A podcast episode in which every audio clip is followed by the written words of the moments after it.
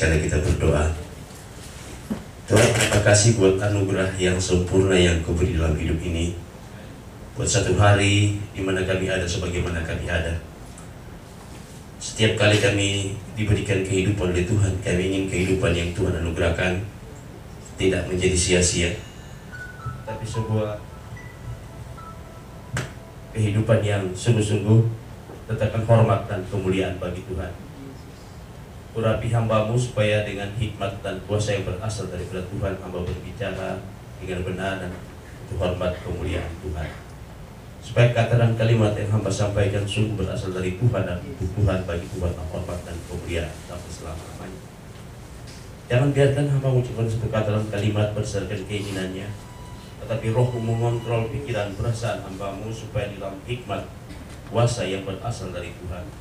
Hamba bisa menjelaskan sebuah kebenaran dan kebenaran ini bukan sekedar menjadi data atau informasi di otak kami, tetapi sebuah kebenaran yang mentransformasi kami, mengubah cara pandang kami, mengubah gaya hidup kami, mengubah tujuan hidup kami, mengubah pola pikir kami agar kami menjadi seperti yang Tuhan kehendaki. Supaya kami orang percaya kepada Tuhan bukan sekedar kami hidup, tetapi kami memiliki esensi hidup lebih daripada hidup ini, tetapi kami menjadi orang-orang yang memuliakan Tuhan. Mentransformasi kehidupan ini sesuai kehendak dan rencana Tuhan. Dengarkan doa kami dalam nama Tuhan Yesus kami berdoa. Amin. Kita akan bersama-sama membaca Yakobus pasalnya yang kedua ayat 14 sampai ayat yang ke-26.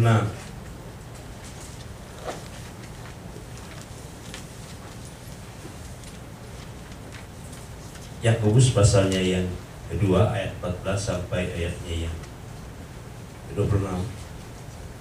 Yang pria ayat 14, wanita ayat 15 sampai ayat 26 kita baca secara pertanggapan. Yakobus pasalnya yang kedua ayat 14 sampai 26. Pria terlebih dahulu. Dua, tiga. Apa gunanya saudara-saudaraku jika seorang mengatakan bahwa ia mempunyai iman padahal ia tidak mempunyai perbuatan, dapatkah iman itu menyelamatkan dia? Jika tentang saudara atau saudari tidak mempunyai dan Dan seorang dari antara kamu berkata selamat jalan, kenakanlah kain panas dan makanlah sampai kenyang. Tetapi ia tidak memberikan kepadanya apa yang perlu bagi tubuhnya. Apakah gunanya itu? Demikian juga hanya dengan iman. Jika iman itu tidak disertai perbuatan, maka iman itu pada hakikatnya adalah mati. Tetapi mungkin ada orang berkata, padamu ada iman dan padaku ada perbuatan. Aku akan menjawab, dia tunjukkanlah padaku imanmu itu tanpa perbuatan. Dan aku akan menunjukkan kepadamu imanku dari perbuatan-perbuatanku. Engkau percaya bahwa ada satu Yesus saja, itu baik. Tetapi setan-setanku juga percaya akan hal itu dan mereka gemetar. Hai manusia yang bebal, maukah engkau mengakui sekarang bahwa iman tanpa perbuatan adalah iman yang kosong? Bukankah tidak digunakan karena perbuatan-perbuatannya ketika ia mempersembahkan Ishak anaknya di atas mesbah? Kamu lihat bahwa iman bekerja sama dengan perbuatan-perbuatan dan oleh perbuatan-perbuatan itu iman menjadi sempurna. Dengan jalan demikian genaplah nas yang mengatakan percayalah Abraham kepada Yesus maka Yesus memberikan hal itu kepadanya sebagai kebenaran. Karena itu Abraham disebut sahabat Yesus. Jadi kamu melihat bahwa manusia dibenarkan karena perbuatan-perbuatannya bukan hanya karena imannya. dan bukankah demikian juga Rahab pelacur itu dibenarkan karena perbuatan-perbuatannya ketika ia menyembunyikan orang-orang yang disuruh itu di dalam rumahnya lalu menolong mereka lolos melalui jalan yang lain Sebab itu seperti sebab seperti tubuh tanpa roh adalah mati. Demikian juga iman tanpa perbuatan-perbuatan adalah mati. Saya saya menjelaskan sedikit tentang konsep iman di dalam kitab Yakobus dengan iman dalam kitab Roma. Nah, dalam kitab Roma berkaitan dengan iman itu kita percaya kepada Tuhan kita diselamatkan. Nah, Yakobus berbicara pada konteksnya orang-orang yang sudah percaya kepada Tuhan, kemudian mengatakan percaya tapi tidak tindakan-tindakan yang real. Sebagai saya orang percaya, apa sih tindakan saya? Nah, dia memberikan satu hal yang alasan argumen-argumen yang sangat kuat bahwa Kalau kamu mengatakan bahwa aku punya iman, percaya kepada Allah, dia mengatakan setan juga percaya. Soalnya itu loh. Kalau kamu hanya percaya bahwa Tuhan itu ada, Tuhan itu satu, setan juga percaya. Bahkan setan juga percaya Yesus juru selamat satu-satunya. Percaya dia. Tetapi dia tidak mentaati Yesus. Nah, terakhir, mari kita merenungkan tentang iman. Jadi, menjadi persoalan yang paling rumit kita waktu percaya kepada Tuhan, artinya kita jadi stuck dalam kehidupan kita, ya saya sudah percaya kepada Tuhan, saya sudah melakukan kegiatan agama saya, dan segala sesuatu, dan segala sesuatu, dan segala sesuatu. Dan kita berhenti sampai di sana. Tetapi iman yang real diminta ada perbuatan-perbuatan. Dia memberikan contoh, beberapa contoh yang konkret. Kalau kamu memberitahu ada saudaramu yang miskin, yang tidak punya apa-apa, kemudian uh, tidak punya makanan, dan Anda hanya mengatakan, pergilah dengan selamat. Pakailah bajumu yang panas. Tanpa Anda memberikan sesuatu kepada orang tersebut, Anda berdusta. Dikatakan begitu. Bohong kamu mengatakan begitu. Ya, jadi dia menuntut bahwa iman itu harus ada tindakan-tindakan yang real dalam kehidupan ini sebagai orang percaya. Oke, saya mulai dengan satu uh, konsep yang pertama yang saya ingin mengajak kita berpikir tentang iman itu harus yang real, mengakui Allah sebagai Allah yang berdaulat dalam kehidupan kita secara real. Jadi Allah adalah Allah yang berdaulat secara walaupun kita tidak melihat dia, kita tidak menyentuh dia, tapi dia real. Dan dia selalu ada. Dan dia selalu ada, selalu memperhatikan kita, pikiran kita, perasaan kita, tahan kita. Lihat persis. Begitu, itu persoalannya. Sebabnya waktu Musa tanya, siapakah engkau? Tuhan mengatakan, aku adalah aku. Artinya apa? Aku tidak pernah tidak hadir. Aku ada di masa dat lalu, aku ada di masa datang, aku ada di masa sekarang. Dan aku selalu ada. Nah, iman yang membawa kita bahwa Allah itu selalu ada dan Allah memperhatikan hati, pikiran, tindakan kita, itu yang menolong kita berpikir tentang hidup ini. Kenapa? Iman yang membawa saya sadar bahwa saya berinteraksi dengan Allah yang real. Yang real mengerti perasaan saya, mengerti pikiran saya, mengerti tindakan saya, dan menuntut hal-hal demikian. Yang kemudian memberikan contoh yang real adalah Abraham. Saudara Abraham beriman kepada Tuhan walaupun sangat sulit bagi dia. Ya, saya beritahu bahwa Abraham mempersembahkan anak satu-satunya. Dan Tuhan berjanji bahwa hanya melalui anaknya ini perjanjian Tuhan dengan dia akan dilaksanakan. Nah, justru anak satu-satunya ini, saudara, Tuhan beritahu kepada dia bahwa anak ini persembahkan kepada di Gunung Muria. Betul? Dan apa Musa, Abraham lakukan? Dia pergi mentaati. Saudara bisa bayangkan hal yang paling berharga daripada seorang di masa tua adalah anak. Tidak? Dan dia menanti-nantikan selama kurang lebih 20 tahun dapat anak ini. Dan begitu anak itu besar, Tuhan mengatakan, sembeli untuk aku. Gila. Dia pergi dan lakukan. Kenapa? Dia percaya kepada Tuhan. Apa yang Tuhan mau lakukan, pasti yang terbaik. Nah ini persoalan saya dan saudara. Persoalan kita adalah kita percaya kepada Tuhan. Kalau itu sesuai dengan logika saya, masuk akal enggak? Menguntungkan saya enggak? Apa benefitnya kepada saya? Jadi kita berinteraksi dengan Tuhan selalu saya menjadi pusat, ya, saya menjadi subjek, Allah menjadi objek saya. Allah tidak pernah menjadi objek, Allah selalu subjek, karena dia Allah pencipta. Nah kalau dia pencipta, dia otoritasnya penuh berdaulat dalam kehidupan saya dan secara pribadi berarti harus tunduk secara totalitas. Bukan hanya di saat kita semuanya oke, bukan. Ya. Bukan karena waktu saya percaya kepada Tuhan semuanya aman, semuanya oke. Enggak, Tuhan tidak bicara seperti itu. Justru di saat yang tidak mungkin, kan harus tetap percaya pada Tuhan. Ya. Pada waktu saya di biopsi dan di polis, saya kena cancer stadium 4B. Dokter itu bukan orang percaya kepada Tuhan. Jadi saya pergi dengan penatua, beberapa penatua kami, kemudian dokter sangat sombong sekali mengatakan, uh, uh, dokter, eh, penatua saya apakah engkau orang Kristen? Dia bilang, oh saya bukan orang Kristen. Terserah kau berdoa kepada Tuhanmu saja, mau ngomong apa silakan katanya. Saya hanya ini, saya seorang ahli. Oh ngomong profesional, yang betul dia seorang ahli. Dia nggak percaya pada Tuhan. Waktu kemudian hasil biopsi mengatakan bahwa saya kena stadium cancer 4B di sini nasapoli sama di sini dan sini saudara. Nah, secara logika manusia kan harap. Oke, ini terus waktu dia saya diberitahu hasil biopsi ini Anda kena penyakit cancer stadium 4B. Apa yang kamu katakan?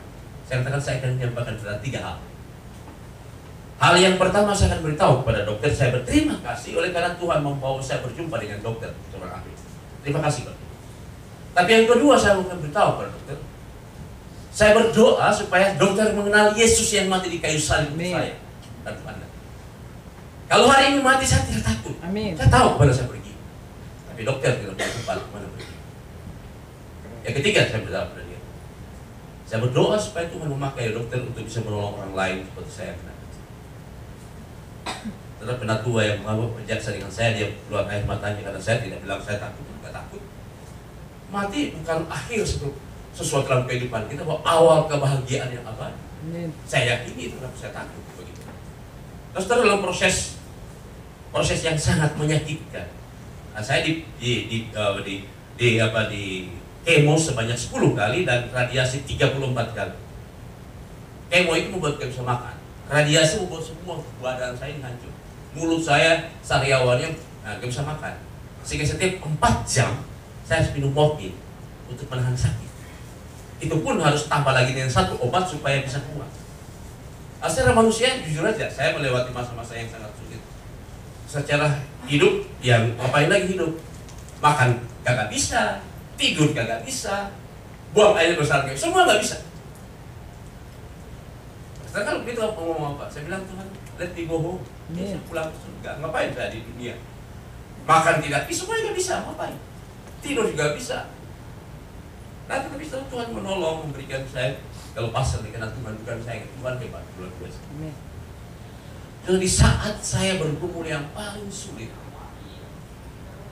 ada rumah sakit di Hong Kong, istri saya menemani saya dari jam 9 pagi sampai jam 9 malam di rumah sakit. Dia harus pulang kemudian ke ke apartemen. Setiap hari saya malam saya lihat jam 10, 11, terus begitu kan. Supaya gak tidur. Yang biasanya kencing terus rasa terus minum, terus minum apa badan itu gak enak lagi. Kira-kira pada hari yang ke-8 ke 10 saya juga lupa posisi. Saya udah gak kuat saya. Karena udah gak bisa tidur, gak bisa tidur, gak bisa mandi, paling enak gak bisa mandi kan, gak bisa makan, semua gak bisa. Saya pun tahu kalau Tuhan sudah begitu, biar saya pulang surga. Kenapa hidup seperti itu? Nah, saya tengah-tengah pergumulan yang sulit itu, kira-kira jam 3 pagi, saya mendengar, saya berdoa dengan bahasa yang saya tidak mengerti. Nah, setelah baru saya ingat bahwa katakan Alkitab bahwa roh turut berdoa bagi orang-orang yang percaya kepada Tuhan. Waktu kita nggak bisa lagi berdoa, roh Tuhan, Iya. roh kudus dan roh Tuhan turut berdoa. Roma pasal 8. Nah, setelah kemudian waktu pagi itu saya segar. Sakitnya belum hilang, tetapi tapi saya merasa segar segar begitu, kuat begitu. Ah, Saya puji Tuhan. Nah, setelah secara singkat ceritanya kemudian 6 bulan hidup seperti itu di Hong Kong, ya saya tahu bahasa cake-nya di Hong Kong cuma angkue, ya, terima kasih gitu. Ya saya. Orang berbahasa yang kita nggak ngerti di tengah-tengah seperti itu dan segala penderitaan.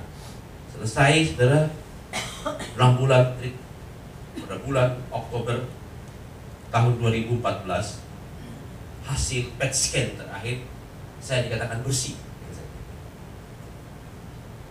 Dokter itu jabat tangan saya. Dia beritahu begini, thanks God, terima kasih Tuhan. Saya nggak tahu Tuhan yang mana. Eh, tapi dia berubah berpikir bahwa memang Tuhan itu real, bukan sesuatu yang ada di sana, bukan hanya sebuah konsep, tapi Tuhan yang real yang saya sampaikan kepada dia bahwa engkau harus percaya kepada Yesus Dia akan berikan jaminan kepada Nah, poin saya di sana, iman itu harus didemonstrasikan di saat susah. Bukan karena everything oke, okay. bukan karena semuanya oke okay, baru saya menyaksikan, enggak. Bahkan di saat yang nggak bisa kan, kita menyaksikan apa itu hidup. Itu iman.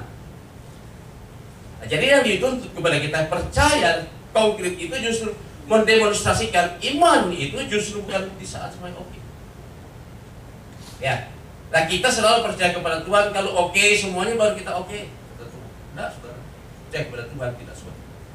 Yang pertama, yang kedua, Yesus menjanjikan kepada saya dan saudara untuk percaya kepada Dia harus memikul salib setiap hari. Amin. Kalau kau percaya kepada aku, harus menyangkal diri memikul salib setiap hari.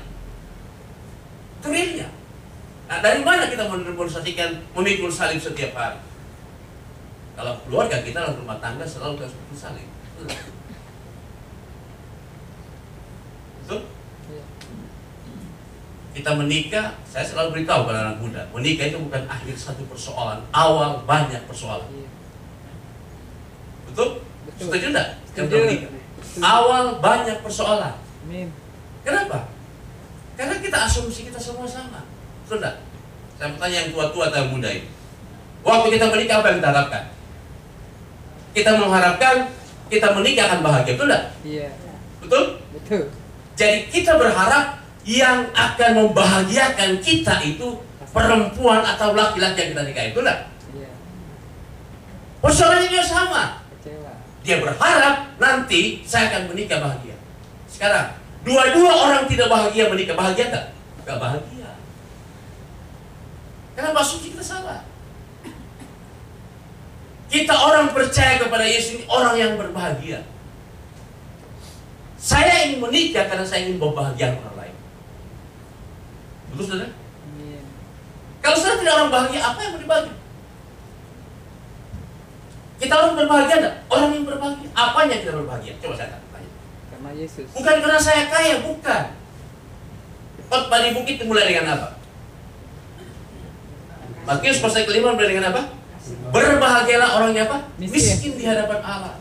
Karena mereka punya kerajaan Allah. Nah, kata miskin dalam itu saudara adalah orang-orang yang tidak mengandalkan tidak ada sesuatu pun merasa dia punya jasa untuk datang kepada Tuhan. Itu orang berbahagia. Nah kita memang nggak punya jasa, siapa kita yang datang kepada Tuhan? Kita semua orang berdosa yang tidak layak.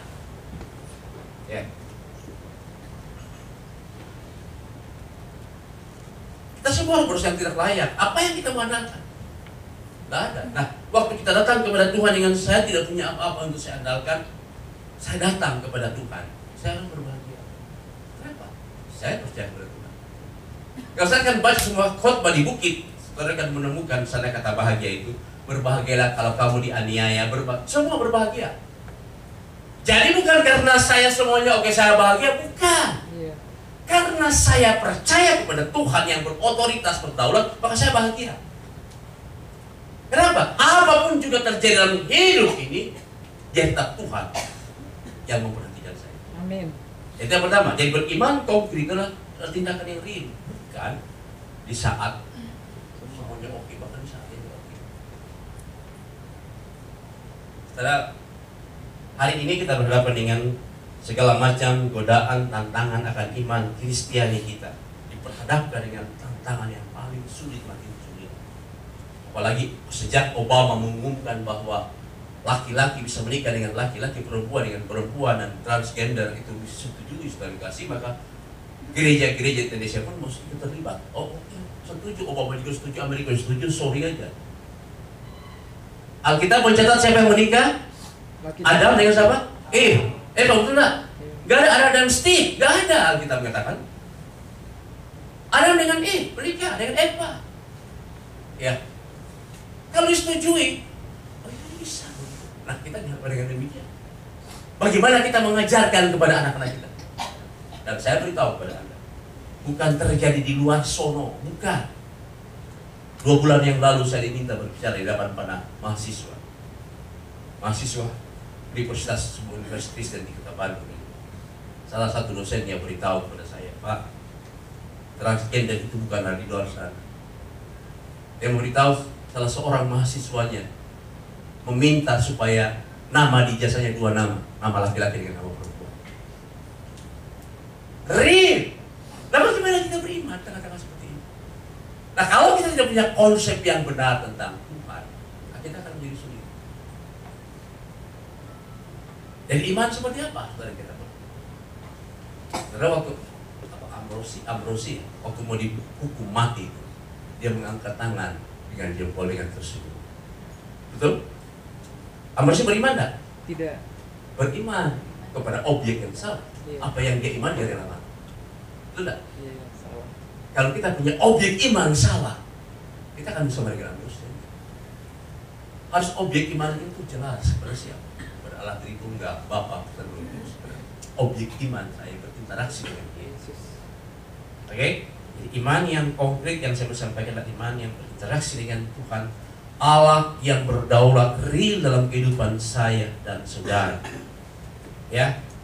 Dan Allah yang menuntut supaya tindakan saya dan saudara itu bukan berdasarkan saya inginkan, tapi berdasarkan apa yang dia perintahkan sesuai dengan kitab suci. Eh, yang pertama.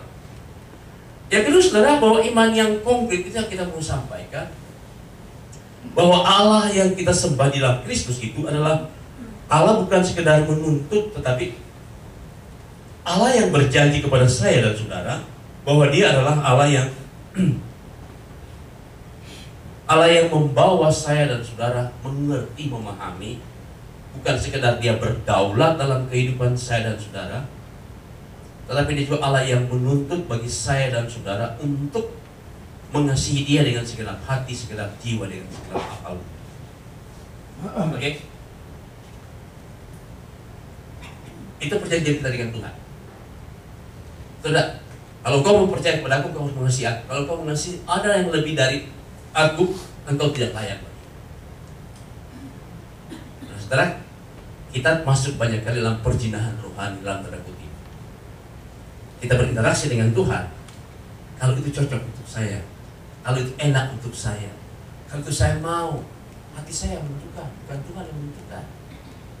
Nah, saya bisa membayangkan kalau suatu hari saudara panggil istri saudara dan beritahu kepada dia, tahu tidak kamu, engkau adalah uh, saya mencintai engkau dari sekian banyak perempuan, engkau salah satu yang saya cintai. Apa yang istri kamu? Oh, hebat bener kamu. Langsung diambil palang pintu digebukin. Enak aja. Atau suatu hari istri kita beritahu kepada kita, hatiku ini milikmu, tapi tubuhku, eh tubuhku ini milikmu, tapi hatiku milik orang lain. Mau? Oh sorry, pulangkan saja dia kepada orang tuanya ngapain bertinggal Kita mau nggak? Gak mau. Kita orang berdosa aja tidak mau apalagi Tuhan. Betul? Coba. Orang yang paling kita kasih di dunia ini siapa? Tuhan tidak. Bagaimana kita membuktikan bahwa dia orang yang kita paling kasih? Bagaimana kita membuktikan bahwa kita Tuhan orang yang kita paling kasih? Iman itu didemonstrasikan. Bangun pagi, siapa yang saudara pikir pertama kali? Yesus. Begitu saudara pikir, apa saudara lakukan? Kalau saudara mencintai seseorang, apa yang saudara lakukan dengan orang yang saudara cintai? Menikmati dengan dia pula. Itu sebablah Mazmur pasal kelima saudara pulang ke rumah kita. Aku bangun pagi menyediakan sesuatu untuk Tuhan, menikmati hadirat Tuhan. Kenapa? Karena hadirat Tuhan melampaui saudara-saudara. Kalau saya dan saudara tidak pernah puas dengan Tuhan, saudara tidak akan pernah puas, bahkan seluruh isi dunia ini milik kita, kita akan pernah pernah puas. Gak akan pernah. Karena kita gak pernah puas dengan Tuhan. Mazmur 103 dikatakan bahwa Tuhan itu memuaskan hasratmu. Seperti masa muda, memuaskan hasrat. Nah kalau Anda tidak menikmati Tuhan dan puas dengan Tuhan, saudara tidak akan pernah puas dengan apa pun. Dan kembali yang katakan tadi tentang pernikahan. Masalah kita paling rumit kita berharap laki-laki yang menikah dengan kita akan membahagiakan kita atau perempuan. Dia saja sudah gak bahagia, apalagi membahagiakan kita gak akan pernah. Dan kita salah objeknya. Yang bisa membahagiakan saya dan saudara adalah Tuhan. Gak mungkin suami kita, gak mungkin istri, gak mungkin. Iya. Dia juga punya persoalan dengan dirinya bagaimana kita menggantikan Tuhan. Dan sebabnya kenapa Tuhan menuntut kita untuk mengasihi Tuhan dengan segenap hati, segenap jiwa dan segenap akal. Kenapa? Karena dari sanalah kita bisa mengasihi istri kita, bisa mengasihi suami kita. tanpa mengasihi Tuhan dengan segala hati, segala jiwa, segala perbuatan kita tidak akan pernah mengasihi yang lain. Yang kedua, jadi iman itu harus dibuktikan dengan mengasihi Tuhan. Yang katakan tadi, bagaimana saya mungkin mengasihi? Berarti saya mentaati Tuhan, rindu menikmati Tuhan melampaui apa pun juga. Mazmur pasal kelima. Aku minta pertolongan, aku menikmati memilih segala kesalahan. Nah, kalau saya tidak akan menikmati hadirat Tuhan seperti itu, membawa kita menjadi tidak tahu apa kita ada di dunia. ini. Eh, poin yang kedua, yang baik ya. Tadi berapa menit lagi? Saya sudah jam berapa? Hah? Hah? Sampai jam 9. Sampai jam 9, ini jam berapa? Oke. Yang ketiga yang saya bisa sampaikan, terus yang baik-baik. Iman itu membawa saya katakan tadi kita menikmati apa meresak mengasihi Tuhan dengan segenap hati, segenap jiwa dan segenap budi. Tetapi membawa kita juga mengasihi apa yang dikasihi Tuhan. Ya lagi, kalau saya mengasihi Tuhan, saya pasti mengasihi apa yang dikasihi Tuhan. Tuhan mengasihi semua orang, semua orang Tuhan kasih. Eh, nah ini world view, maksudnya ini ini wawasan dunia kita melihat dunia ini seperti ini. Semua orang di dunia ini dikasihi Tuhan, termasuk orang tidak percaya kepada Tuhan. Oke, kenapa? Karena mereka juga ciptaan Tuhan. Entah dia tidak percaya sama Yesus, entah percaya. Pokoknya semua manusia di dunia ini adalah ciptaan Tuhan dan Tuhan menciptakan manusia yang sama sesuai gambar dan rupa Allah. Sama. Entah dia cacat, entah dia apa saja punya kelemahan, tetap dia makhluk yang diciptakan oleh Tuhan dengan sama dengan saudara saudara yang sempurna dalam tubuh kita. Yang kedua, yang ketiga saudara, setiap manusia di dunia ini diberkati Tuhan dalam berkat umum, anugerah Tuhan. Jadi jangan kaget ada orang tidak percaya kepada Tuhan, hidupnya sehat, hidupnya kaya, semuanya oke. Itu namanya anugerah umum. Tuhan berikan kepada semua orang. Ada orang yang dulu bodoh, kemudian belajar, belajar, kemudian menjadi pintar, kemudian menjadi semua keluarganya merasa diberkati Tuhan. Dari hidup miskin di desa menjadi dokter semuanya 8, 10, 12. Itu namanya anugerah umum yang Tuhan berikan kepada semua orang. Jadi jangan kaget, hal itu biasa saja. Kok saya orang percaya kepada Yesus kok menderita? Saya kita melihat dulu. Itu namanya anugerah umum. Oke? Tuhan memberikan kebaikan kepada semua orang. Tuhan memberikan udara kepada orang-orang komunis yang tidak percaya. Benar enggak? Berikan udara yang sama, hujan yang sama Tuhan berikan kepada kita. Gak tulis, oh ini untuk orang percaya, ini orang nggak percaya, nggak. Tuhan berikan semuanya. Itu namanya anugerah umum yang Tuhan berikan. Yang kedua kita sebut yang disebut dengan wahyu umum. Tuhan memberikan kepada manusia waktu Tuhan menciptakan manusia. Tuhan menempatkan dalam hati manusia ada Tuhan Allah. Roma pasal 2 ayat 16. Dalam pikiran manusia, Roma pasal 1 ayat 21 bahwa ada Tuhan. Melalui alam semesta ini ada Tuhan. Itu sebabnya ada orang-orang yang tidak percaya kepada Yesus, tapi standar moralnya sangat tinggi. Karena mereka apa? Punya hati nurani. Saya berikan contoh yang konkret. Orang Tionghoa sangat menghormati Konghucu. Ada dua eh, ajaran Konghucu yang luar biasa. Satu, Konghucu mengajarkan kalau kamu dagang harus jujur. Itu sebabnya orang-orang punya Konghucu sangat jujur. Saya diajarkan papa saya dagang. Kalau kamu sudah ngomong sama orang, ngomong sama orang, termasuk kepala harus berikan berikan, udah ngomong. Harus jujur. Itu sebabnya mereka sangat menghina orang beragama kalau tidak jujur. Kami nggak punya agama kami jujur kok. Yang kedua, belajar Ada banyak ajarannya. Saya belajar 6 bulan seperti itu. Yang mengatakan begini. Orang yang besar itu adalah orang apa? Orang yang rela mati kelaparan daripada mencuri. Sekali lagi. Orang yang rela mati kelaparan daripada mencuri. Orang besar. Kalau kamu mati, oleh karena kamu nggak bisa lagi makan, tapi kamu tidak mencuri, kamu mati karena kamu orang besar. Lebih baik ya. Orang Makassar bilang daripada mati kelaparan lebih baik mati berdarah. Bangsa kita 70 tahun sudah merdeka. Korupsi paling besar dan orang-orang yang tahu hukum yang punya agama. Itu sebabnya orang-orang yang tidak beragama itu menghina. Kami ini orang punya agama. Lebih baik kami yang nggak punya agama, kami jujur. Kami tidak mencuri. Kita mempermalukan. Nah kita, kalau kita orang beriman kepada Kristus, attitude kita, karakter kita, tingkah laku kita tidak lebih baik daripada orang itu. Itu yang mempermalukan kita. Orang-orang yang tidak percaya kepada Yesus sangat concern peduli pada orang lain. Kenapa? Karena mereka punya wong Mereka berbuat baik walaupun motivasinya tidak baik, tetapi mereka sudah berbuat baik. Kenapa? Ajaran agamanya atau bisa begini, kalau saya berbuat baik, saya mendapatkan pahala. Kalau saya berbuat ini, saya mendapatkan sesuatu. Kalau saya membuat jembatan ini, saya nanti punya sesuatu. Jadi mereka banyak kali berbuat baik. Sementara kita orang percaya kepada Yesus, kita nyanyi puji Tuhan di sini bagus. Sesudah itu kita lihat orang gelandangan di pinggir jalan, kita juga peduli. Mau gue pikirin, gue masuk surga, lu masuk neraka. Tuhan mengasihi mereka seperti mengasihi anda dan saya. Berarti kita harus mengasihi mereka. Dengan apa? Dengan tindakan yang real. Apa tindakan real? Saya tanya, kita sudah 70 tahun merdeka. Apa yang kita berikan sumbangsi bagi negeri ini? Jangan berpikir urusan orang lain, urusan saya dan saudara. Kita tinggal di negeri ini. Tuhan meminta supaya kita mentransformasi negeri ini. Baca Yeremia pasal 29 ayat 7. Berdoa untuk kesejahteraan kota di mana aku buang tinggal. Berdoa supaya kesejahteraan terjadi. Dalam 1 Timotius pasal yang kedua, berdoa untuk para pemimpin bangsa. Doa syafaat pertama kali doa. Dan saya yang real.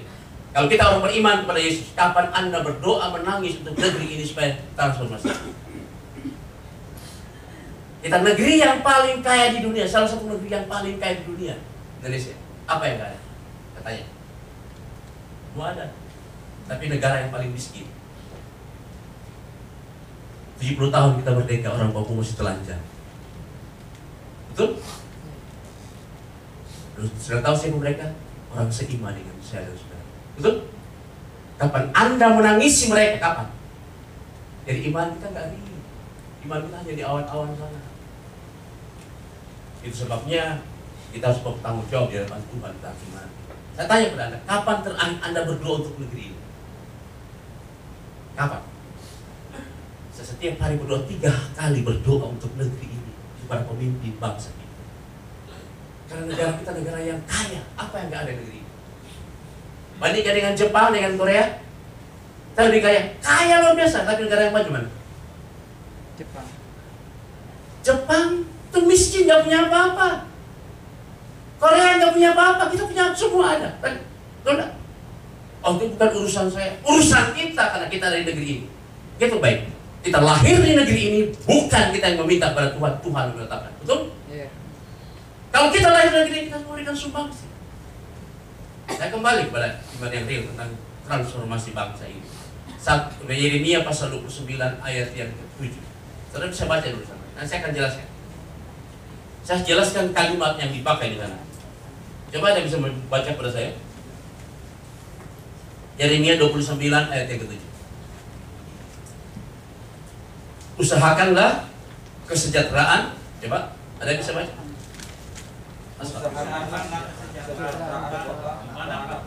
Ya. Oke. kesejahteraan. Usahakanlah sesuatu tindakan yang terus-menerus sampai berhasil. Dari bahasa aslinya. Dari bahasa aslinya kata sejahtera itu dari kata shalom. Shalom itu banyak pengertian. Salah satu kata shalom itu adalah lambang kehadiran Tuhan. Ini saya jelaskan ke saudara. Lambang kehadiran Tuhan. Supaya di mana engkau ada dan tinggal, Anda dan saya menjadi lambang kehadiran Tuhan. Ya, kenapa? Tindakan yang real. Shalom. Kita orang yang diberkati Tuhan untuk membawa shalom. Di mana? Di tempat kita tinggal, di kota di mana kita tinggal, di negeri di mana Tuhan menempatkan saya dan saudara. Saya orang latar belakang Chinese. Dulu nama saya nama tiga huruf, Yoikia. Waktu saya menjadi pengusaha, nama saya menjadi Albert Rumbo. Saya dipanggil oleh kejaksaan, kenapa namamu? Tidak boleh, pengusaha seperti ini kan namamu jadi sebenarnya mana warga negara? Saya menjelaskan, papa saya orang Tionghoa, mama saya orang Tionghoa Toraja. Karena papa saya orang asing tidak bisa menikah dengan orang Indonesia, maka tidak ada surat nikah. Saya sebagai anak punya hak memilih yang siapa. Saya ikut mama saya. Dia seperti apa Oh kamu mau nipu pemerintah. Saya jengkel pemerintah pada jaksa. Pak, kalau ada pemilihan lahir dan tidak lahir ke dunia ini, saya pilih tidak lahir. Tapi saya di negeri ini. Marahin Tuhan, Pak, jangan marahin saya. Tuhan yang salah, ngapain Tuhan? Oh jangan begitu, kita bisa atur lagi. Iya, kenapa ini? Terus takut-takutin saya, nggak takut. Saya bilang, kan pilih lahir, lahir, saya pilih tidak lahir. Tapi Tuhan menetapkan. Kenapa? Itu kedaulatan Tuhan. Nah, Tuhan juga menetapkan kita lahir di negeri ini. Bukan kita yang pilih, betul nggak? Iya. Apa yang kita membawa kesejahteraan? Shalom. Kehadiran kita membawa damai sejahtera. Yang pertama shalom, kehadiran Tuhan. Kehadiran Tuhan itu menjadi real. Entah mereka mau percaya kepada Tuhan atau tidak, tapi real. Shalom. Saya berikan contoh beberapa waktu sudah dikasih. Abraham adalah orang beriman. Ada banyak orang-orang melihat tingkah laku Abraham. Mereka tidak percaya kepada apa yang disembah oleh Abraham. Tapi mereka mengatakan apa? Ini adalah tempat dipakai oleh orang yang dekat dengan Tuhan. Itu Abraham. Sahabat Tuhan, Abraham. Mereka tidak percaya kepada Allah tapi mereka melihat bahwa benar-benar orang ini adalah orang dekat dengan Tuhan. Shalom. Yang kedua saya cerita saudara. Di Makassar berdiri sekolah STT Jepri itu adalah namanya Jepri. Jepri adalah orang Amerika yang kaya, papanya pengusaha yang kaya luar biasa. Tapi dia tinggalkan semua kekayaan itu dia menjadi misionaris. Dia menjadi misionaris datang Tiongkok, kemudian dia datang ke Indonesia, kemudian sampai di Makassar. Makassar yang memberikan sekolah STT Jepri di mana saya juga pernah kuliah di sana. Dan setelah kemudian waktu perang dunia kedua, dia ditangkap dari orang Jepang masuk Indonesia, kemudian dia ditangkap dari orang Amerika, masukkan ke penjara.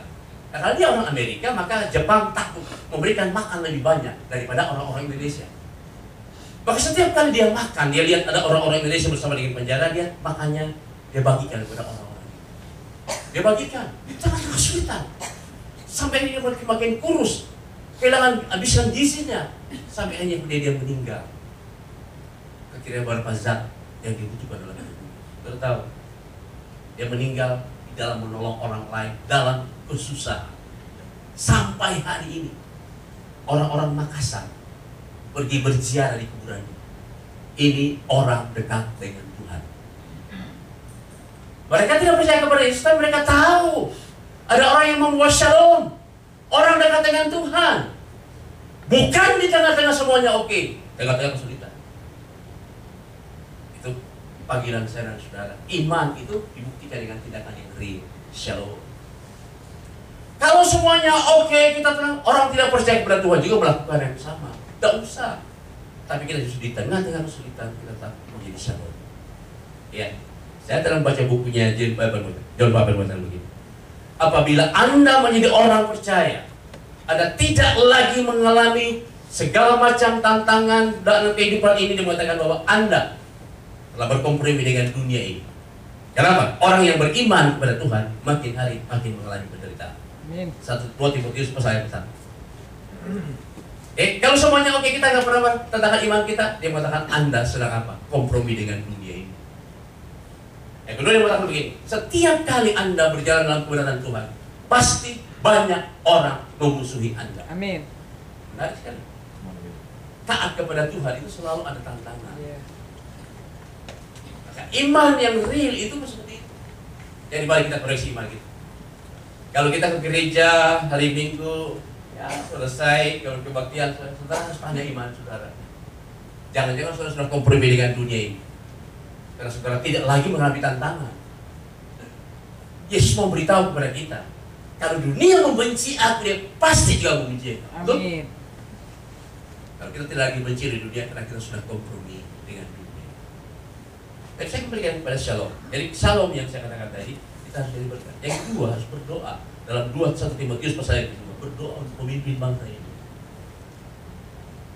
Selain kekasih kita ada di negeri ini, harus berpikir untuk mentransformasi negeri ini. Ya berdoa orang-orang supaya muncul seperti Ahok. Ya saya baru menggembalakan jemaat ICL di Amerika selama dua tahun. Saya baru pulang Maret. Ya, menarik. Saudara. Ada banyak anak orang-orang Amerika, Indonesia di Amerika itu sekolah. Anak-anak muda beritahu kepada saya, Pak, saya ingin menyelesaikan PhD saya. Saya ingin pulang ke Indonesia menolong orang seperti Ahok. Sampai di Amerika sana. Itu apa? Auranya. Orang menikmat merasakan. Aku mau sekolah, ingin balik ke Indonesia, bantu orang seperti itu. Kenapa? Jelas.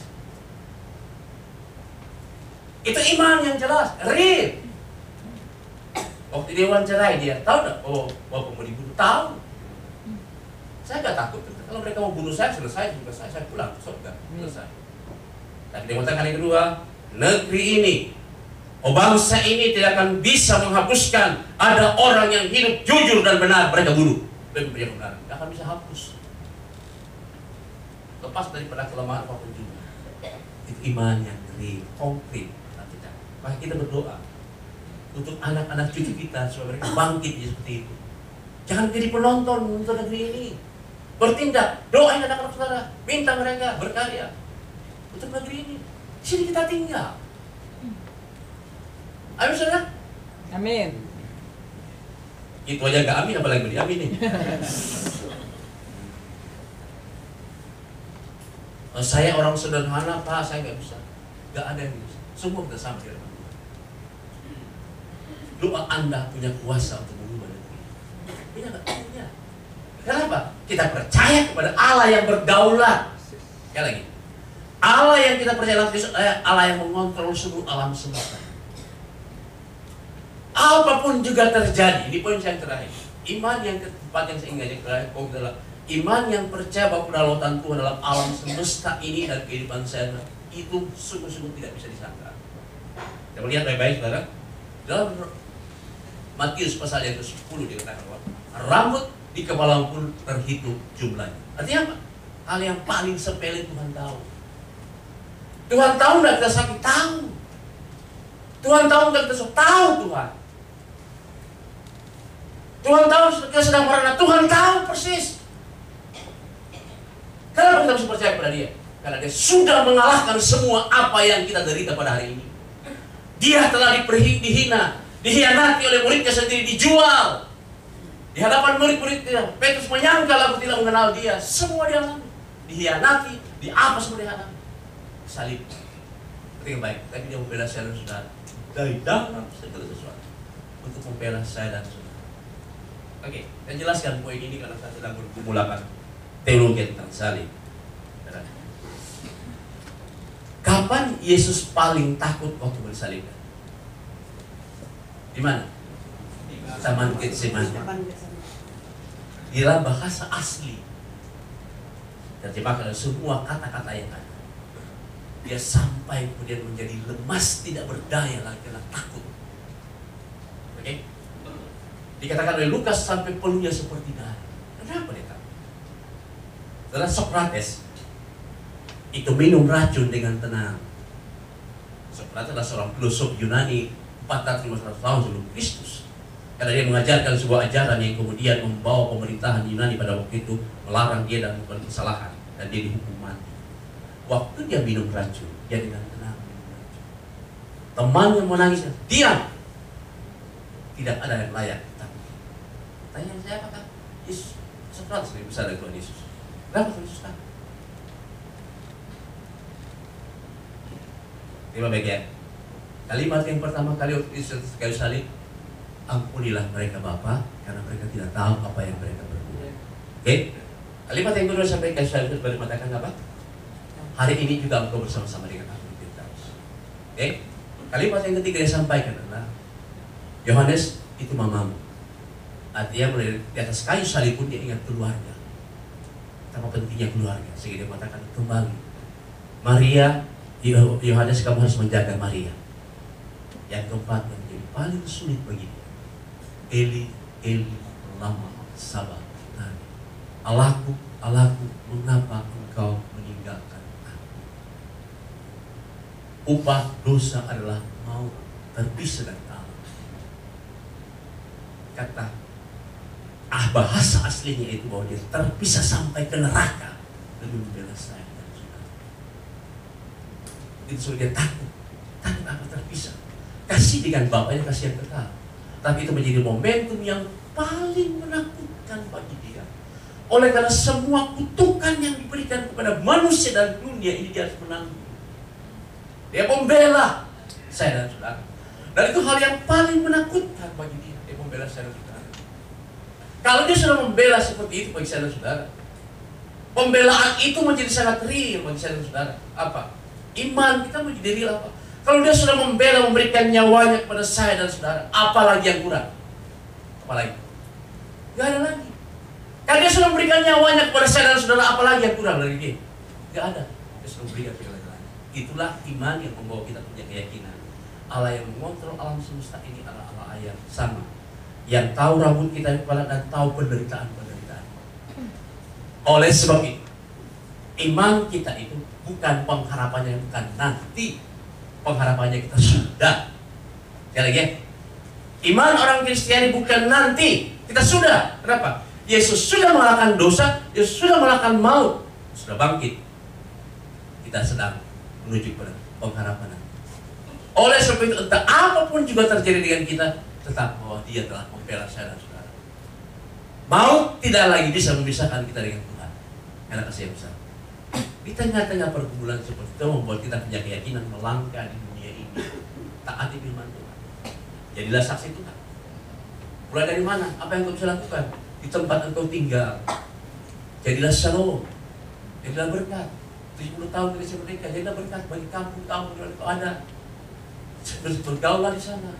Sampaikanlah shalom kepada mereka. Mereka tidak percaya kepada Tuhan. Tapi anda hadir di sana. Berdoalah bagi negeri ini. Setiap hari. Doa. Kepada pemimpin bangsa ini.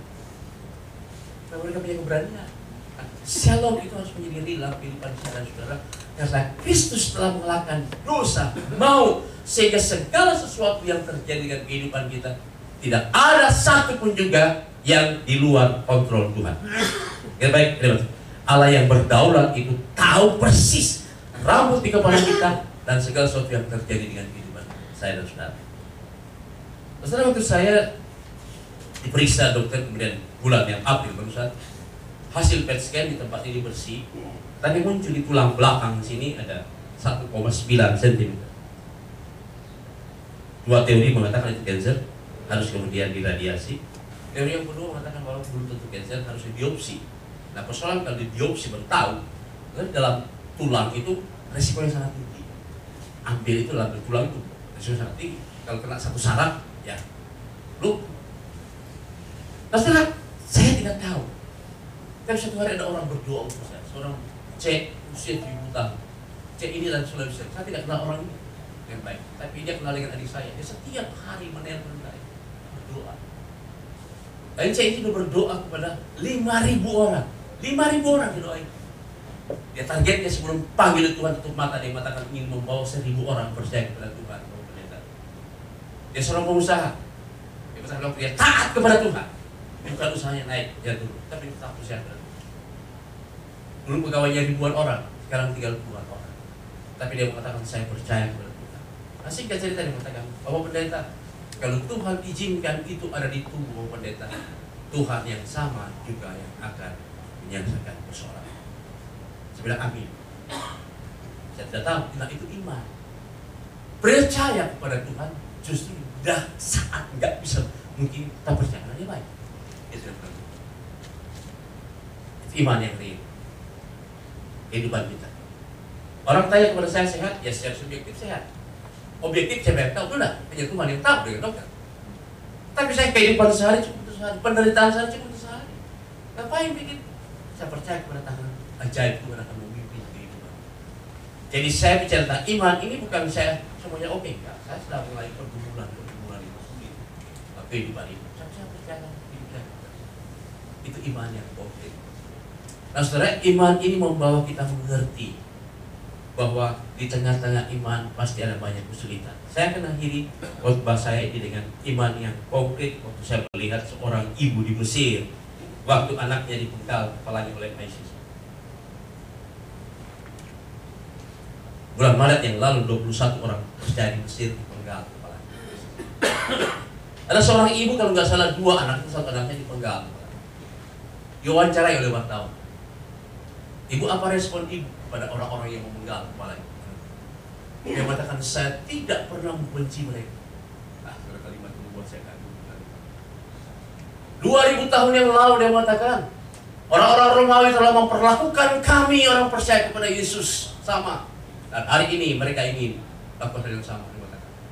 Mereka bisa memenggal kepala kami, tapi kami tetap percaya kepada Yesus. Mereka memenggal kepala anak saya, mempercepat anak saya pulang. Amin. Wah, kagum luar biasa. Saya lihat ibu-ibu menjadi. Saya tidak pernah membenci mereka. Karena kami diajarkan bukan untuk membenci. Wah, saya waktu dengar itu saya merinding dan saya merasa malu sebagai pendeta. Kadang-kadang kita tersinggung dengan orang. Dia mengatakan, wartawan semakin tanya kepada dia. Seandainya orang isi itu lewat di depan rumahmu, apa yang boleh?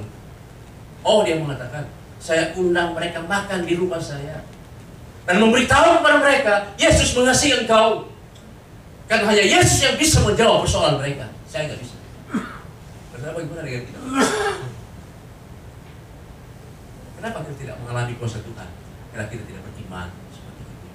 Kita kita semua aman tenang aja karena kita ingin hidup kita bisa mengontrol hidup ini John Piper mengatakan orang-orang Amerika ingin apa berjalan di tepian kolam yang dangkal. Jadi bisa dikontrol. Tidak pernah masuk ke tempat yang dalam di mana mereka berteriak, "Tuhan, tolong saya." Kenapa? Waktu kita masuk ke tempat yang dalam, kita minta pertolongan Tuhan. Misalnya kuasa Tuhan menjadi nyata dalam. Itu iman membawa kita iman. Maka mulai ini, saya ingin saudara pulang ke rumah mulai hari ini. Demonstrasikan iman itu dari rumah saudara. Iman yang real seperti apa? Mengasihi istri saudara, mengasihi suami, menghormati mereka. Mereka bukan orang sempurna dalam aja terima. Demonstrasikan. Beritahu. Aku mengasihi kamu. Seperti Tuhan telah mengasihi. Yang pertama. Yang kedua, di lingkungan di mana kau tinggal dan hidup. Biar orang-orang di sekitar situ tahu engkau pembawa shalom, bukan pembawa kacau hidup ini. Bukan membawa shalom. Walaupun mereka membenci engkau, kau harus membawa shalom. Amin. Ingat baik-baik berjalan dengan. Pasti orang sekitar kita. Yang ketiga, ingat baik-baik kita ada di negeri ini. Kita berdoa bagi negeri di mana tinggal dan hidup dalam iman teknik. Lalu usaha saudara, ingat baik-baik. Harus para pengusaha apa pun juga saudara kerja. Saudara harus bisa memberikan berkat bagi orang lain. Ya.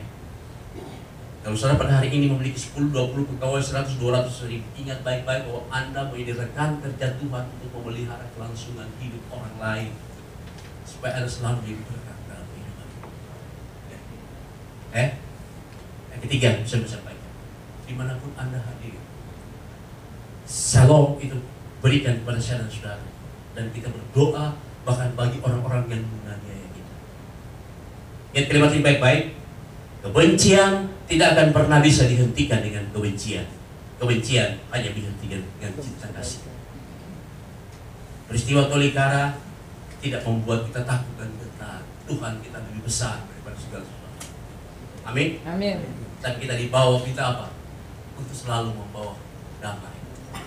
Kalau kau berdamai dengan Allah, berdamai dengan dirimu, berdamai dengan sesama. Membawa kabar damai. Kebencian tidak bisa dihentikan dengan kebencian. Kebencian hanya bisa dihentikan dengan cinta kasih. Itu iman yang real. Kegelapan tidak bisa dihentikan dengan kegelapan. Kegelapan hanya bisa dihentikan dengan terang. Ketiga, kemarahan tidak akan bisa dihentikan dengan kemarahan. Kemarahan hanya bisa dihentikan. Dari mana kita belajar mengampuni? Mengampuni diri kita, mengampuni suami kita, mengampuni istri kita, mengampuni orang sekitar kita yang barangkali mencegah. Iman yang real, berbuat baik kepada orang yang termasuk orang yang jahat kepada kita. Terus satu hari di Amerika ada seorang ibu kulit hitam tinggal dengan orang kulit putih di sampingnya. Ibu kulit rumah kulit hitam ini dianggap remeh sama orang kulit putih, selalu dibuang sampah ke rumah samping. sampingnya orang berikut hitam ini. Dia ambil sampah dia buang. Tiba-tiba saudara di laguna itu muncul, eh, di sampah itu muncul bunga, bunga apa? Ros, kahar, tumbuh di situ. Ibu orang kulit hitam ini mengambil bunga ros itu waktu sudah bagus, dia datang untuk pintu tetangganya yang suka melempar, memberitahu kepada ibu, ibu sampah yang kau buang di depan rumah samping menghasilkan bunga ini berikan. Terima kasih buat sampahnya membuat bunga ini. Itu iman yang. Amin. Amin. Kalau di hatimu penuh dengan kemarahan dan kebencian, pada siapa pun juga, kau tidak akan pernah menikmati hadirat Tuhan kalau masih ada di sana. Ini terbaik hal yang pertama kali diambil Tuhan dalam iman kita waktu kita berbuat dosa. Damai sejahtera.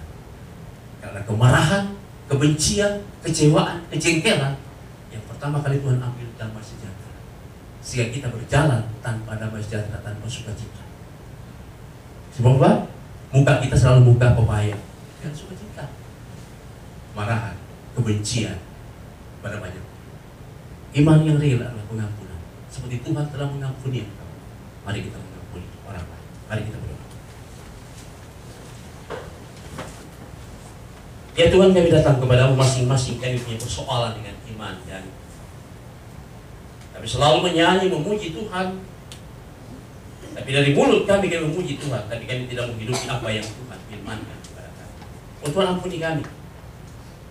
Kami menjadi orang yang munafik. Mulut kami memuji-muji engkau. Tapi kami tidak mentaati firman. Kau menghendaki kami untuk mentaati. Pembuktian kami percaya kepada Tuhan. Karena kami mentaati firman Tuhan. Melakukan apa yang Tuhan firmankan oleh sebab itu Tuhan dengan segala kerendahan hati kami datang kepadamu kami mohon belas kasihan Tuhan pada hari ini Supaya Tuhan menolong setiap kami dalam pergumulan-pergumulan yang paling berat. Persoalan ekonomi, persoalan keluarga, persoalan sakit penyakit, persoalan apa pun juga. Kami datang ke mesbamu dan menaruh harap kepadamu. Kami berjanji selama misi kehidupan ini, kami ingin taat kepadamu. Lakukan firmanmu dalam seluruh hidup dan kehidupan kami. Tolong kami, orang yang berdosa ini. Adakah dengan saudara mengatakan Tuhan aku orang tersebut? Aku jujur, di hatiku penuh kemarahan, kekecewaan, bahkan ketidakpercayaan kepada Engkau sebagai Allah yang berdaulat. Oleh karena banyak peristiwa yang menyakitkan terjadi dalam kehidupan ini, sampai aku meragukan. Aku masih ke gereja, aku masih bisa menyanyi, tapi jujur hatiku yang paling dalam mulai meragukan Engkau. Oleh karena banyak peristiwa yang menyakitkan dalam hidup. Dari persoalan ekonomi, persoalan keluarga, dan banyak persoalan. Tapi hari ini aku ingin kembali kepada Engkau Allah yang bisa dipercayai. Kau Tuhan kan Yesus Kristus. Kau rela menyerahkan nyawamu. Walaupun engkau sendiri takut menghadapi. Tapi demi kasihmu kepada kami. Engkau membela kami. Adakah dari antara mengatakan aku orang tersebut? Tapi ingin kembali kepada taat kepada dan melakukan firman. Ada orang yang mengatakan aku orang tersebut angkat tangan mendapat Tuhan. Saya ingin berdoa dengan Puji Tuhan. Ada orang mengatakan aku orang tersebut. Puji Tuhan. Puji Tuhan. Puji Tuhan. Puji Tuhan. Yang mengatakan Tuhan aku ingin taat pada firman. Angkat tangan berapa? Puji Tuhan. Puji Tuhan. Puji Tuhan. Aku ingin taat kepada Puji Tuhan. Puji Tuhan. Puji Tuhan. Puji Tuhan. Turunkan tangan saudara. Yang kedua, ada kata dengan saudara-saudara mengatakan Tuhan, tolong aku supaya aku selalu membawa shalom. Di mana pun aku tinggal, bekerja, hidup, supaya kehadiranku selalu menjadi shalom, penyejuk hati, jadi berkat, jadi lambang kehadiran Tuhan di mana saja aku hadir. Tolong supaya aku membawa shalom. Damai sejahtera dari Tuhan. Kehadiran selalu menjadi shalom. Adakah dari antara saudara mengatakan aku orang tersebut? Tolong aku selalu menjadi shalom, membawa shalom tengah-tengah kehidupan. Ada yang mengatakan aku orang tersebut, angkat tangan dan benar. Saya ingin berdoa. Puji Tuhan, puji Tuhan, puji Tuhan, puji Tuhan, puji Tuhan, puji Tuhan. Turunkan tangan saudara. Mari kita menyerahkan hidup kita kepada. Yang ketiga yang terakhir, maukah setelah pada mulai hari ini berjanji berdoa di depan Tuhan untuk berdoa bagi negeri ini, bagi bangsa ini supaya terjadi transformasi. 70 tahun negeri ini merdeka. Kita ada di negeri ini. Kita hanya menjadi penonton. Bahkan kita hanya menjadi wasit. Kita tidak pernah terlibat secara emosional, pikir apa yang harus saya berikan bagi bangsa ini. Mari kita datang di hadapan Tuhan, meminta belas kasihan Tuhan, supaya kita menjadi orang-orang yang beriman yang konkret. Apa yang bisa kita lakukan di lingkungan kita, di tempat kita, berdoa supaya real terjadi transformasi bangsa ini. Ada yang mengatakan saya orang tersebut, saya ingin dan berjanji supaya terjadi transformasi di kota di mana aku tinggal dan hidup dan di negeri di mana aku tinggal. Anak cucuku biar dipakai Tuhan untuk negeri ini dan aku juga dipakai Tuhan untuk negeri ini. Berdoa untuk negeri. Ada orang mengatakan aku orang tersebut angkat tangan dapat Tuhan. Puji Tuhan, puji Tuhan, puji Tuhan, puji Tuhan, puji Tuhan. Turunkan tangan saudara, mari kita berdoa di hadapan Tuhan. Saya mengundang setiap orang yang mengangkat tangan berdiri di hadapan Tuhan. Kita berdoa di hadapan Tuhan ini serius di hadapan Tuhan. Untuk komitmen kita pada hari ini iman yang konkret, bukan sebuah teori, tapi real dalam kehidupan kita. Ya Tuhan Allah yang hidup, minta setiap orang yang tangan tadi berdiri, datang kepadamu, minta dengan sungguh-sungguh kami berdiri di hadirat Allah yang Maha Kudus. Engkau menguduskan kami, menyucikan kami, melayakkan kami, agar iman kami bukan iman yang mati, bukan iman yang sia-sia, tetapi iman yang real dalam kehidupan ini. Kami sungguh-sungguh selalu menjadi orang-orang yang mau taat kepada firman Tuhan, melakukan bukan sekedar pendengar, bukan hanya sekedar belajar dan belajar, tapi menjadi pelaku-pelaku firman Tuhan. Nah, Berdoanya roh Tuhan memimpin setiap kami yang berdiri dalam hadirat Tuhan. Memenuhi dengan roh Tuhan supaya kami menjadi pelaku-pelaku firman Tuhan. Berdoa untuk orang-orang mengambil komitmen untuk menjadi shalom, urapi, berkati mereka dengan berkat khusus yang berasal dari Tuhan.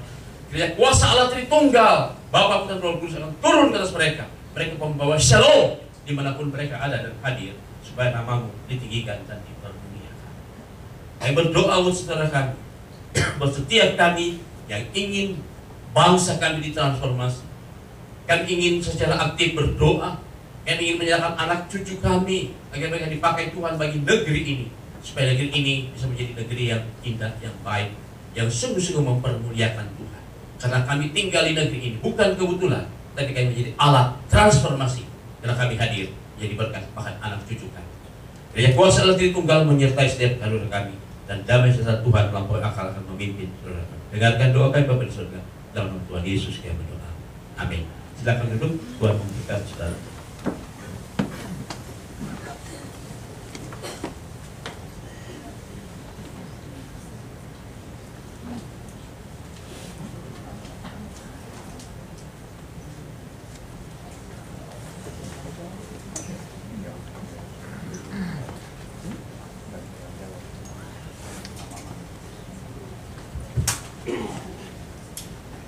Ya, puji nama Tuhan.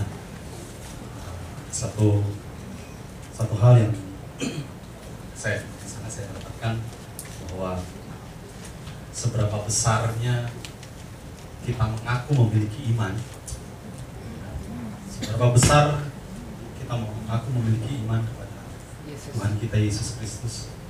Namun apabila iman kita itu tidak selaras dengan perbuatan yang kita lakukan, itu tidak berdampak apa pun dalam hidup kita sebagai orang Kristen. Amin. Amin. Saudara kemari dalam kehidupan kita kita mau terus memiliki iman yang teguh pada Tuhan kita Yesus Kristus. Uh, Kita akan menutup ibadah kita pagi hari ini uh, terakhir tadi bukan dengan kekuatanku ku dapat jalani hidupku tanpa Tuhan di sampingku.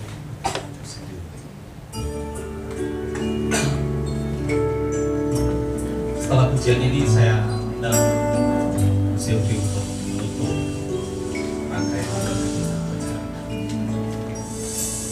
Bukan dengan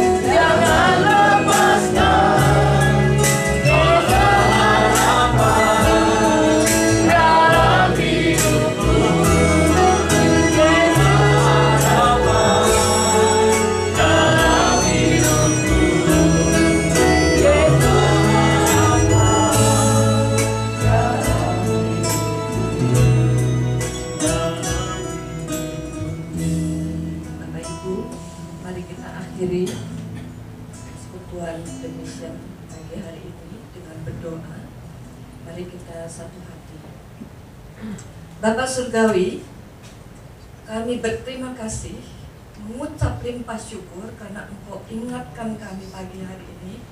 Kamilah orang-orang yang harus membawa shalom di mana pun Engkau taruh kami, di keluarga, di pekerjaan, di pelayanan kami, sehingga firman yang ditabur pagi ini sungguh-sungguh jatuh di hati yang subur. Iman jangan cuma mendengar, tapi betul-betul melakukan sesuatu sekecil apa pun Amin Yesus. sehingga kami jadi alat kebenaran. Jadi saksi atas nama Kristus. Jadi penggenap-penggenap rencana Tuhan di muka bumi Amin Yesus. sehingga tidak sia-sia kami datang ke tempat ini bukan hanya mendengar tapi jadi pelaku dan jangan biarkan roh kami tertidur di tempat ini Amin. Tapi bangkitkan roh kami menyala-nyala untuk jadi alat Tuhan di negeri kami. Kami berdoa juga supaya transformasi terjadi di negara ini. Orang-orang yang tidak takut Tuhan menjadi orang-orang yang takut Tuhan, percaya kepada Tuhan, melihat, merasa, dan sadar betul bahwa mata Tuhan ada di mana pun. Jangan biarkan juga anak-anak Tuhan menjadi pembelot, tidak menomorsatukan Tuhan. Dari mulai kami bangun, sampai kami bekerja, sampai kami menutup hari, biar kami hanya mengerjakan apa-apa yang Tuhan mau. Seperti yang dicatat di Yeremia 29 ayat 7 itu betul. Biar kami punya hati berdoa bukan hanya untuk presiden, wakil presiden, para menteri, para gubernur, wali kota, bupati, RT RW. Tapi sekecil apa pun yang Tuhan percayakan kepada kami, biar semua pemimpin-pemimpin yang sudah dipilih oleh Tuhan ini benar-benar bekerja untuk Indonesia, untuk rakyat, untuk kepentingan bersama, bukan hanya pribadi dan golongan yang selama ini terjadi dengan penuh korupsi, penuh tidak takut Tuhan. Kami minta Tuhan supaya orang-orang yang sudah dipilih untuk memimpin kota, pulau, negeri ini bersama-sama dengan doa-doa kami betul-betul merubah kebodohan menjadi kepintaran, kemiskinan menjadi kekayaan karena Indonesia kaya luar biasa. Perjinahan-perjinahan baik urusan Tuhan maupun urusan manusia itu diubah menjadi pertobatan dan buat semua orang takut kepada Tuhan yang bisa datang kapan saja untuk kami. Kami berterima kasih diberi mendengar bahwa Engkau memberi kebaikan, kemurahan, kesembuhan kepada Pak Albert Rumbo. Dan sekarang, kalau Engkau izinkan sesuatu ada, baik ukuran sekecil apa pun 1,9 mm di tulang punggungnya. Tuhan, buat kami berkata-kata untuk Pak Albert Rumbo bahwa inilah kesempatan untuk terjadi mujizat kesembuhan pada Pak Albert Rumbo sehingga beliau bisa bersaksi lagi kepada kami bahwa sekali lagi engkau menjadi tabib yang agung untuknya. Sekali lagi engkau menjadi juru selamatnya. Mari Tuhan pertemukan Pak Albert Rumbo dengan obat yang tepat dokter yang tepat cara tempat waktu yang tepat sehingga penanganan atas penyakit ini tuntas tas tas. Karena engkau Yesus yang tidak pernah berubah dulu sekarang sampai selama-lamanya tabib agung yang sama dan kalau engkau izinkan terjadi bahwa ada sesuatu di Pak Rumbo maka itu bukan penyakit tapi kemuliaan Tuhan mau dinyatakan. Kami akan berdoa supaya inilah kesempatannya untuk Pak Rumbo mendapatkan mujizat yang kedua dari Tuhan supaya nama Tuhan dipermuliakan sekali lagi sehingga kami bukan asal nyanyi mulia, mulia, mulia, tapi itu betul-betul Tuhan yang dipermuliakan selain mujizat. Kami lebih dari percaya doa orang benar apabila dengan yakin didoakan sangat besar kuasanya. Engkau hanya minta dua tiga orang sehati di bumi berdoa minta apa pun kau jawab kami lebih daripada 20-30 orang. Kami berdoa dan kami percaya doa orang benar apabila dengan yakin didoakan sangat besar kuasanya. Apa yang kami lepas di bumi terlepas di surga, apa yang kami ikat di bumi akan terikat di surga dan kami percaya ini doa disahkan di alam roh maupun di alam materi menjadi kebaikan dan kebenaran untuk kami semua. Dalam nama Yesus kami berdoa dan kami mengucapkan syukur. Haleluya. Amin. Satu pengumuman minggu depan eh, kita tidak ada ibadah libur karena ada eh, retreat. Tapi dua minggu depan kita akan kembali. Terima kasih Tuhan Yesus memberkati.